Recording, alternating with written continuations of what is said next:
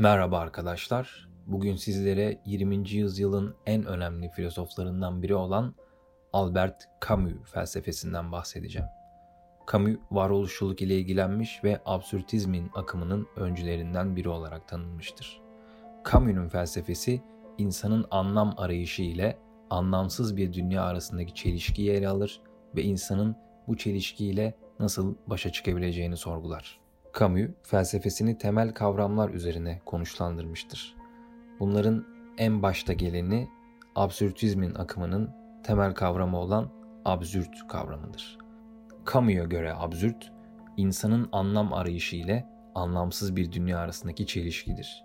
İnsan hayatın bir anlamı olması gerektiğini düşünür. Ama dünya ona bu anlamı sunmaz.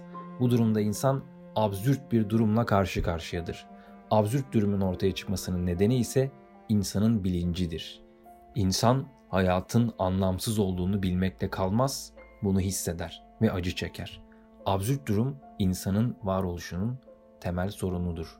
Aslında bu cümleler ile birlikte absürtün de bir nevi tanımını yapmış oluyoruz. Bir diğer kavram ise intihar.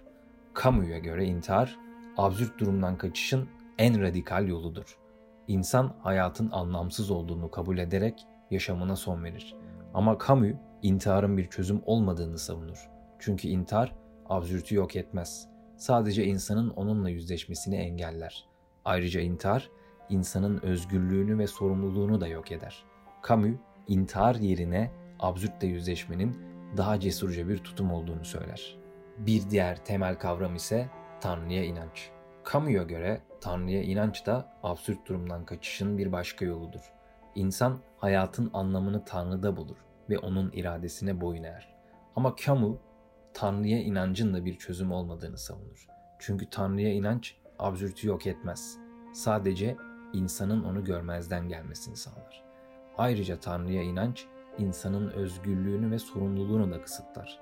Camus, Tanrı'ya inanç yerine absürtün bilincinde olmanın daha dürüstçe bir tutum olduğunu söylüyor arkadaşlar. Şimdi geldik asıl en önemli kavram olan absürtle yüzleşmeye. Camus'a göre absürtle yüzleşmek absürt durumdan kaçışın değil, onunla başa çıkmanın yegane yoludur.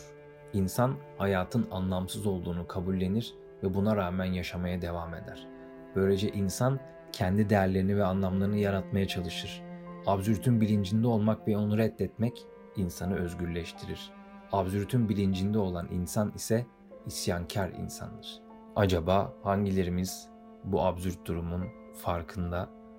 Ee, hangilerimiz bununla yüzleşiyor? Hangilerimiz bundan kaçıyor? Bunlar tabii önemli sorular. Özellikle çağımızda dikkat edilmesi gereken sorular. Tabii Camus'un önemli eserleri var. Bu eserlerde de aslında bazı alıntılar ve bu e, eserlerin içeriği ile Camus'un felsefesini anlamak çok daha rahat olacaktır.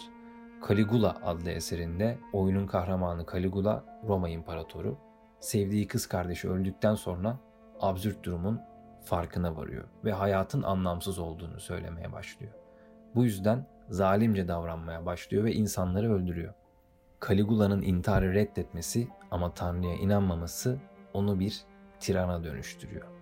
Oyun absürt durumla yüzleşmenin değişik yollarını gösteriyor bize. Caligula'nın yolu şiddet ve zulüm, ona karşı gelen senatörlerin yolu ise teslimiyet ve boyun eğiş. Oyun aynı zamanda iktidar ve adalet gibi siyasi temaları da işliyor. Okumanızı veya izlemenizi tavsiye ediyorum. Yabancı adlı eserinde ise romanın kahramanı Meersholt, Cezayir'de yaşayan bir Fransız.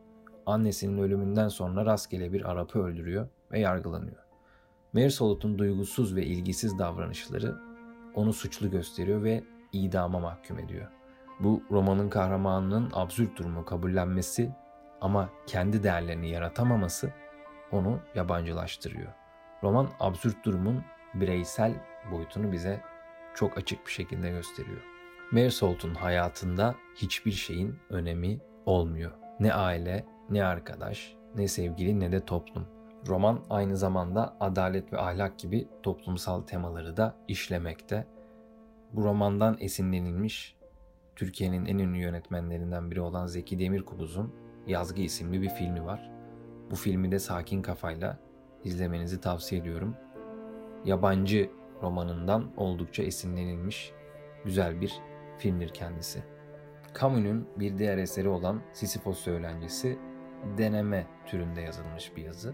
Bu denemede Camus Sisyphos'u absürt durumun sembolü olarak kullanıyor. Sisyphos tanrılara karşı geldiği için cezalandırılıyor ve sonsuza kadar bir kayayı tepeden aşağı yuvarlamak zorunda kalıyor. Sisyphos'un işi anlamsız ve boşuna ama o bunu biliyor ve kabulleniyor. Deneme absürtle yüzleşmenin nasıl bir yaşam tarzı olduğunu bize açık bir şekilde gösteriyor. Sisyphos'un işinde mutlu olması için Kaya'ya değil kendisiyle uğraşması gerekiyor.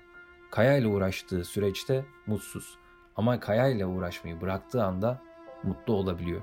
Aynı günümüzün iş hayatında yaşayan insanları gibi değil mi? Aslında hepimizin bir işi var ve iş hayatındayken ben sanmıyorum e, herkesin mutlu olduğunu. Çoğunluğun mutlu olduğunu sanmıyorum. Bence %90'lık, %95'lik bir kesim çalışmaktan mutlu değil. Sevdiği işi yapmıyor ve işiyle uğraşmadığı zamanlarda mutlu oluyor. Aslında bu da e, absürtizmin, absürtün yüzümüze yüzümüze vurduğu hayatın içindeki büyük durumlardan birisi. Bu denemede aynı zamanda özgürlük ve isyan gibi etik temalar da işleniyor. Mutlaka ve mutlaka bir göz atmanızı istiyorum bu yazıya.